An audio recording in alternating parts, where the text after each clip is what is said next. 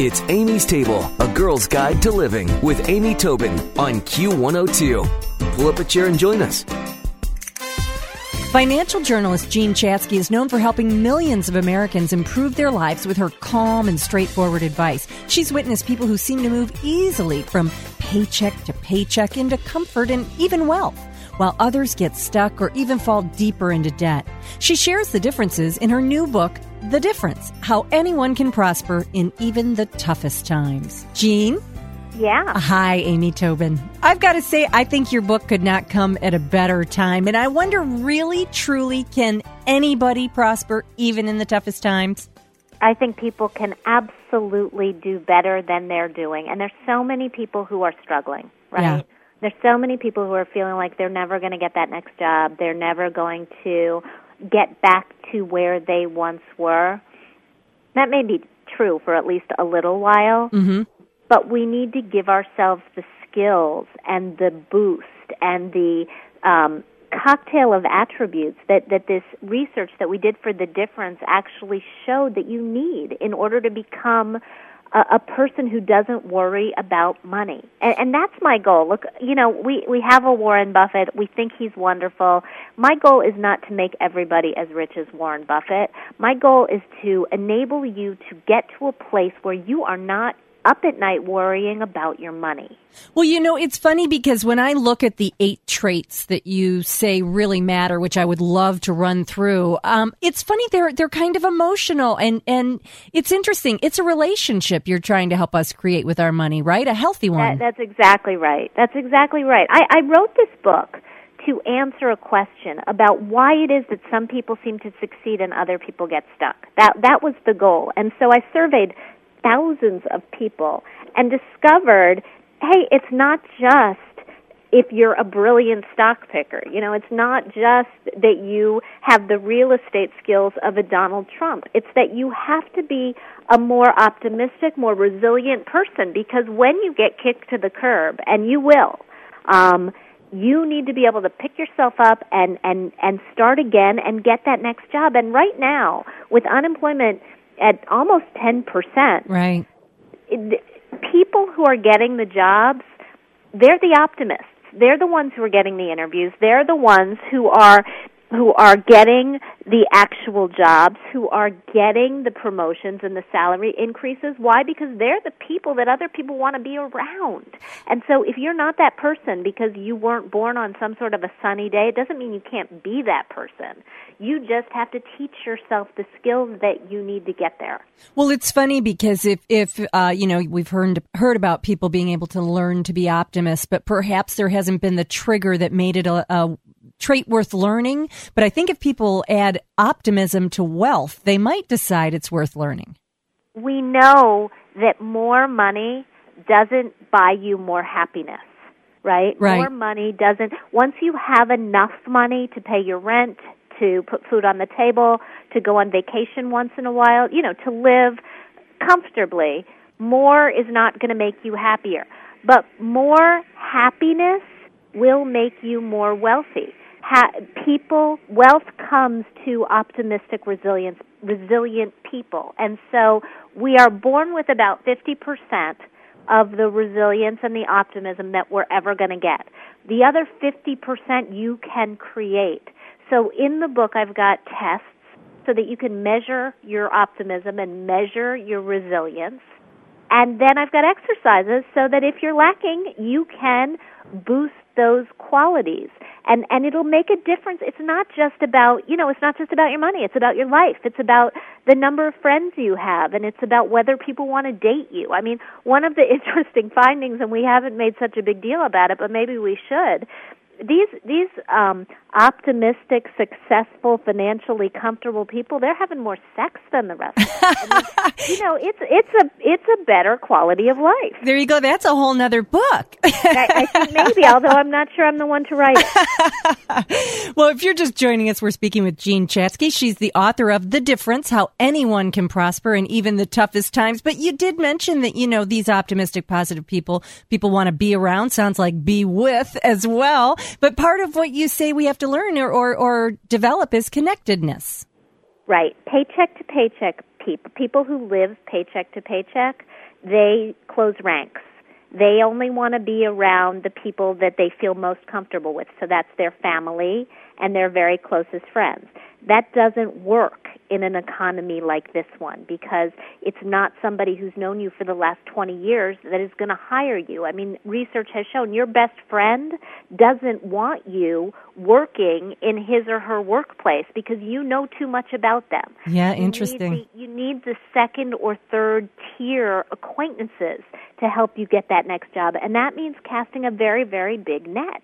It really means, you know, talking to anybody who knows anybody and connecting, yes, on Facebook and LinkedIn and all of the other sites that can get you started. But beyond that, it means moving forward and making those connections in person, because it really, they can start online, but online only is not enough. Yeah, I would agree. I would agree with that.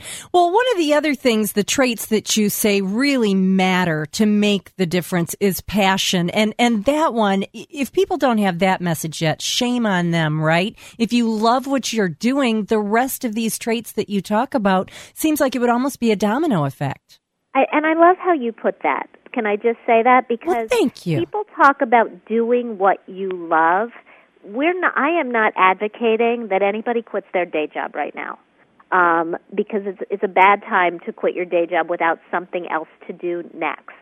What I am saying is that you can become more passionate about whatever it is you are doing by forging personal connections with the people that you work with, and by looking for even small amounts of autonomy in your job. I mean, we're happier when we can just put up our family photos and move the couch in the office from one side to the other.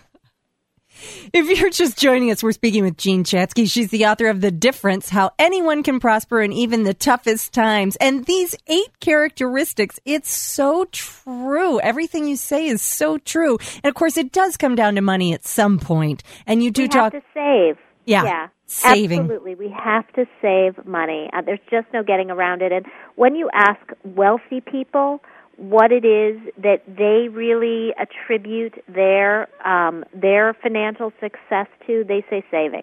They're disciplined savers. They do it month in and month out. And so that's where you start. You really make sure that you are saving a significant amount of money, as much as you can, but start with something. Even if you're thinking, I can't save hundreds of dollars every single paycheck, that's okay. Just start with something. 50. Yeah. Start with 25. Start with something and then bump it up. Do you think that you've seen in the people that you've studied and talked to through your television and radio that once people reach a certain, nest egg amount, that it starts to become something exciting to them that they want to save? Yeah. Which is, and I've seen this through a lot of research on people and their brains recently. Saving money, the act of saving money, is not really fun. We'd much rather be shopping and bringing home something exciting. Mm-hmm. Saving for retirement is really kind of boring. But once you start amassing money, and you can go online and you can go to your bank and you can go to your brokerage account and you can say, oh my gosh, look how much money I have now, then you feel really good about it. Yeah, then it's exciting. Then it does almost become as fun as shopping.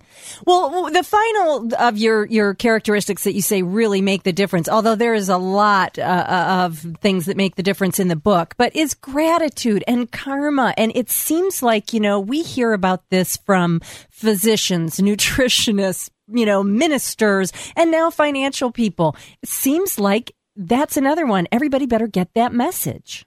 Because gratitude is the antidote to materialism. And think about it this way. When we are materialistic, we are obsessing about things that we want, right? We're thinking about, what don't I have? What do I need? When we're feeling grateful and practicing gratitude, we are appreciating what we already have. it makes it a lot easier to walk out of the store without something else. And when you are giving back, it comes right back at you in duplicate and triplicate. And do you think, Jean, to keep that karma balanced and the gratitude balanced, it has to be giving back financially, or do you think that these people make a difference? No, I do not think that at all. Okay. I think people can make a difference by volunteering. I think people can make a difference by mentoring other people. It doesn't have to be structured. You know, you don't have to be out there and in a big sort of bureaucratic charitable organization. You do this in a way that makes sense in your life. But as long as you are feeling like you're making the contribution, then you will be making it. Well, I've got to say to you, I betcha that you really feel like through your books and through your advice that you give out that you're making a difference. I mean, that's got to feel good that your chosen career is also a good karma balancer. You know what? It is, I'm very, very fortunate. Yeah, I think that's great. It's the book is full of information. Again, it's called The Difference, How Anyone Can Prosper in Even the Toughest Times by Jean Chatzky. And it's really terrific information. I've enjoyed speaking with you today. And we can find more about you. Your website is JeanChatzky.com. And, of course, we can find you all over the television and beyond. Jean, thank you. Oh, thank you. Thank you so much. And if people go to the website, I just want to tell them I just rolled out this tool called The Debt Diet. So if you watch The Debt Diet on Oprah or you're struggling with debt yourself, you should check it out. Oh, very good. And I'll make sure to put that on amystable.com as well. Thank you, Jean. Great to talk to you. All right, you too. Stick around for another helping from Amy's Table on Q102. Q!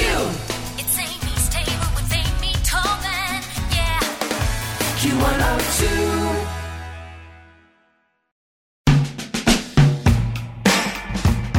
Welcome to mile 5033. The first mile of the first road trip with you and your newborn. Thankfully, your Hyundai Tucson has an available 10.25-inch infotainment screen so you can seek out the soothing sounds of nature to keep your kid calm, or whatever else babies are listening to these days. And with available wireless device charging, your phone will stay powered up so you can ask the internet why the baby just made that weird gurgling sound at mile 5062. Or that scrunchy face at mile 5103. Because when it comes to navigating the new roads in life, we're thinking of every mile. The new Hyundai Tucson. It's your journey. Test drive the new Tucson at your nearest Hyundai dealer or learn more at HyundaiUSA.com. As a witch, you'd think I'd need magic to throw a scary good Halloween party. Wrong! Shipt can deliver everything same day, and I don't even have to dust off my broom. Try it at Shipt.com/magic. That's Shipt.com/magic.